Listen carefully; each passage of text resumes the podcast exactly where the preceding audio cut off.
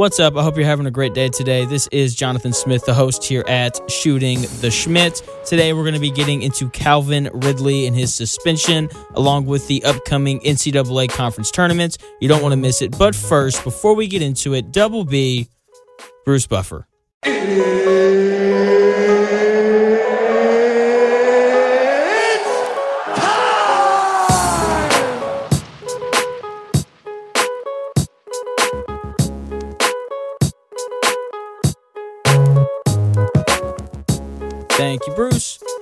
Promised, we're going to start this off talking about Calvin Ridley, who has been suspended for the following season because he bet on some NFL games this last year after he'd already taken a leave of absence. So there's some gray area there. And at the end of the day, he shouldn't have done it. Came out on Twitter, he said that. And yeah, it's just nice to see, you know, these professional athletes taking their advice and betting on themselves. It's it's really great to see, even though, you know, professional sports seem to not really like it, looking back at Pete Rose and guys like that. And obviously, you know, he shouldn't have bet on himself. But can you blame the guy? If I was him, I think I'd rather sit out a year than have to play for the Falcons anyway. So, that being said, let's get into college basketball and all the different conference tournaments coming up. You know, we're just going to focus on kind of the seven big ones. And I'm just going to give you my winner in each and kind of give you the breakdown as to why I have that team winning. So, let's start with the American Conference. I'm going to take Memphis, you know, over Houston. I think those are really the only two picks in that conference. If you pick anybody else, Maybe you take SMU, maybe you can justify it, but I, I, do think it's pretty clear that Memphis and Houston are the two best teams in that conference this year. Memphis is definitely the hottest team as of right now going into the tournament. And look, they're loaded with talent. There's a reason why they were ranked in the preseason top 10 to start the season. You know, they're absolutely loaded. They've kind of figured some things out. And so it's going to be fun to kind of see them play in this we need to win kind of scenario because currently Joe Lunardi has them as an 11 seed but they're going to need to do, you know, a little bit of work, you know, to give themselves a little bit more breathing room. So I like Memphis in the American. In the ACC, it's Duke, okay? They are far and away the best team in that conference. Okay, I know North Carolina beat them on Saturday, but look, I doubt that it happens again. I know that it was at Cameron Indoor, but there's a lot of emotions in that game with it being Coach K's final game there and you can say whatever you want, but that can be kind of distracting. Should Duke have won that game? Of course. You know, I'm not trying to justify them losing and, you know, give excuses, but just saying, Duke, far and away the best team in that tournament. I doubt UNC will be able to beat them again, and that's probably who they'd play in the conference championship game. Like, I know Notre Dame's the two seed, but I think I would take North Carolina to beat Notre Dame. But anyway, moving on to the Big East. Villanova is definitely the pick here. Now, the, the Big East is deep this year, could get seven teams in. But let's be honest here. It's the Big East. You, you got to take Villanova. Okay, they have the best coach in that conference. They always have good guard play. Collin Gillespie is definitely head, headlining that group of guards this year. I know Providence has been really good this year. I know UConn is having a good year as well. But look, I'm not betting against Coach Wright.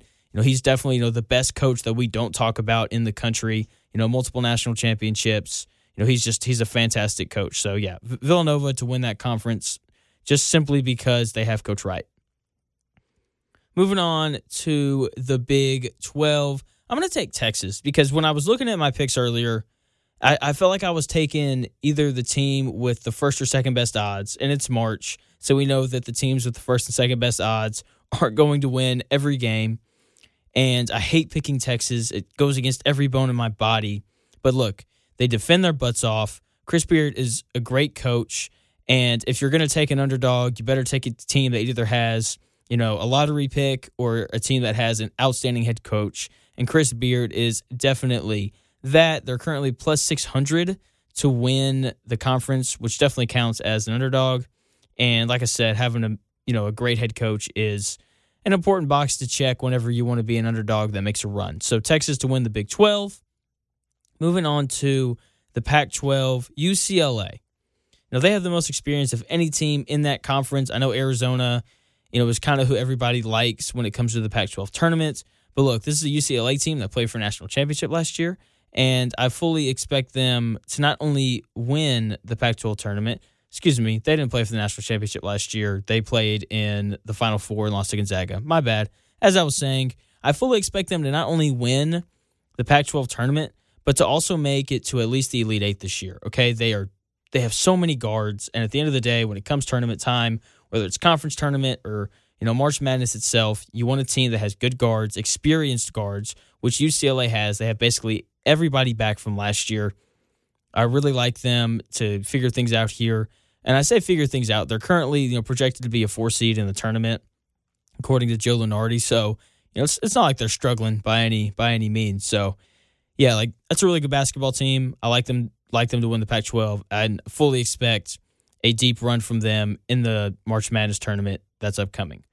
Now, I want to get into the two I think most interesting conference tournaments because I think when you look across the board, you know, there's you know two teams, maybe three and all the other conferences that you're like, yeah, like that team could win it. And then there's, you know, these other two conferences that are, you know, you can call them top heavy. The SEC definitely is. And then you have the Big Ten, which is just absolutely loaded with really good basketball teams as well. So I'm super excited to get into both of these. And we'll start with the Big Ten, where I'm going to take Purdue to win it. Purdue is, in my opinion, the most complete team in this conference, right? You know, they're going in as the three seed behind Wisconsin and Illinois. Rutgers ended up being the four seed, which is insane to me. Okay. Like Rutgers is 18 and 12 on the year, and they had a, they were better in conference than Iowa and Ohio State and Michigan State and Michigan, who are all, you know, you would think better teams, right? But it just goes to show that in this conference, anybody can beat anybody. It's extremely deep. And you know, like I said, I have Purdue. They're the most complete team in the Big Ten. They can match up with anybody. They have the best player in the Big Ten in Jaden Ivey. They have the size to match up with Illinois and Kofi Cockburn. Because let's be honest, if Purdue doesn't beat Illinois, it feels like Illinois has just dominated everybody else that they've played because they haven't been able to stop Kofi Kofi Cockburn. And so it's it's great. You know, we saw Purdue play Wisconsin a couple weeks ago or earlier this last week, and you know, if it wasn't for Wisconsin banking in two threes Purdue probably wins that game. Okay, they are extremely complete. The only question mark that Purdue has is how committed are they going to be on defense? And I just think that at this point in the year, teams are committed to defense because they know that if they don't play defense, then they go home. Okay, and if they commit to playing defense, they are easily, easily an Elite Eight team this year. They're probably even good enough to raise a banner at the end of the year, but their name is Purdue, so they'll probably find some kind of way to mess it up, right? So yeah, I like Purdue. If they don't win it, I would take Illinois. Those are definitely the two best teams in the conference. I do like Wisconsin. You know, Johnny Davis is an absolute bucket getter, but I just there's something about him that I just don't fully trust them, right? Because I feel like they're very similar to Purdue. It's just that Johnny Davis isn't on the same level as Jaden Ivey. Moving on to the SEC, extremely top heavy. There's four teams in this conference who can win it. That is Arkansas, Tennessee, Auburn and Kentucky.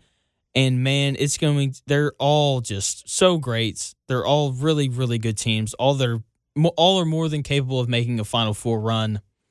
And then there's a pretty big drop off to South Carolina and LSU and Texas A&M, and even Alabama, who went nine and nine in the conference.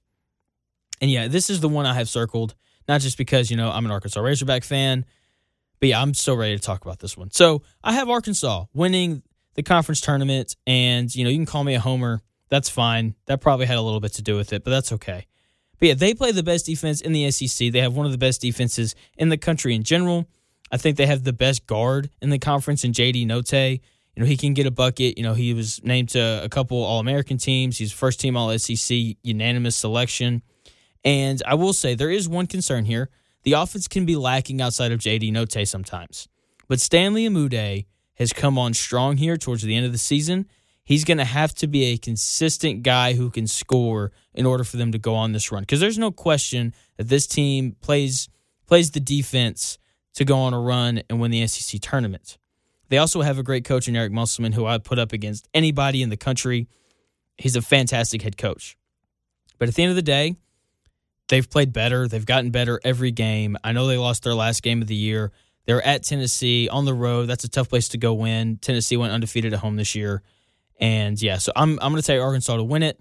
I think JD Notae has a great tournament. I think Stanley Umude provides just enough offense as a second scoring as a second scoring option for them to do it. With that being said, you know, Auburn has the best player in the conference in Jabari Smith. You know, there's a reason why they've only lost three conference games, only reason why they've only lost four games on the entire season. Like, that's a really good, really complete team. The problem is they've got some guards who just don't like to give up the basketball. And, you know, when Jabari Smith isn't taking, you know, the most shots on your team, like, that's a problem.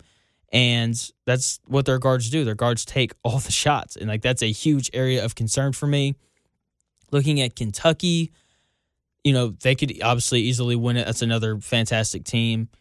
I just think that they don't shoot the ball well enough. They've only got a couple guys who can you really have to respect in terms of their ability to shoot the ball. So their lack of shooting, I think, is going to catch up with them.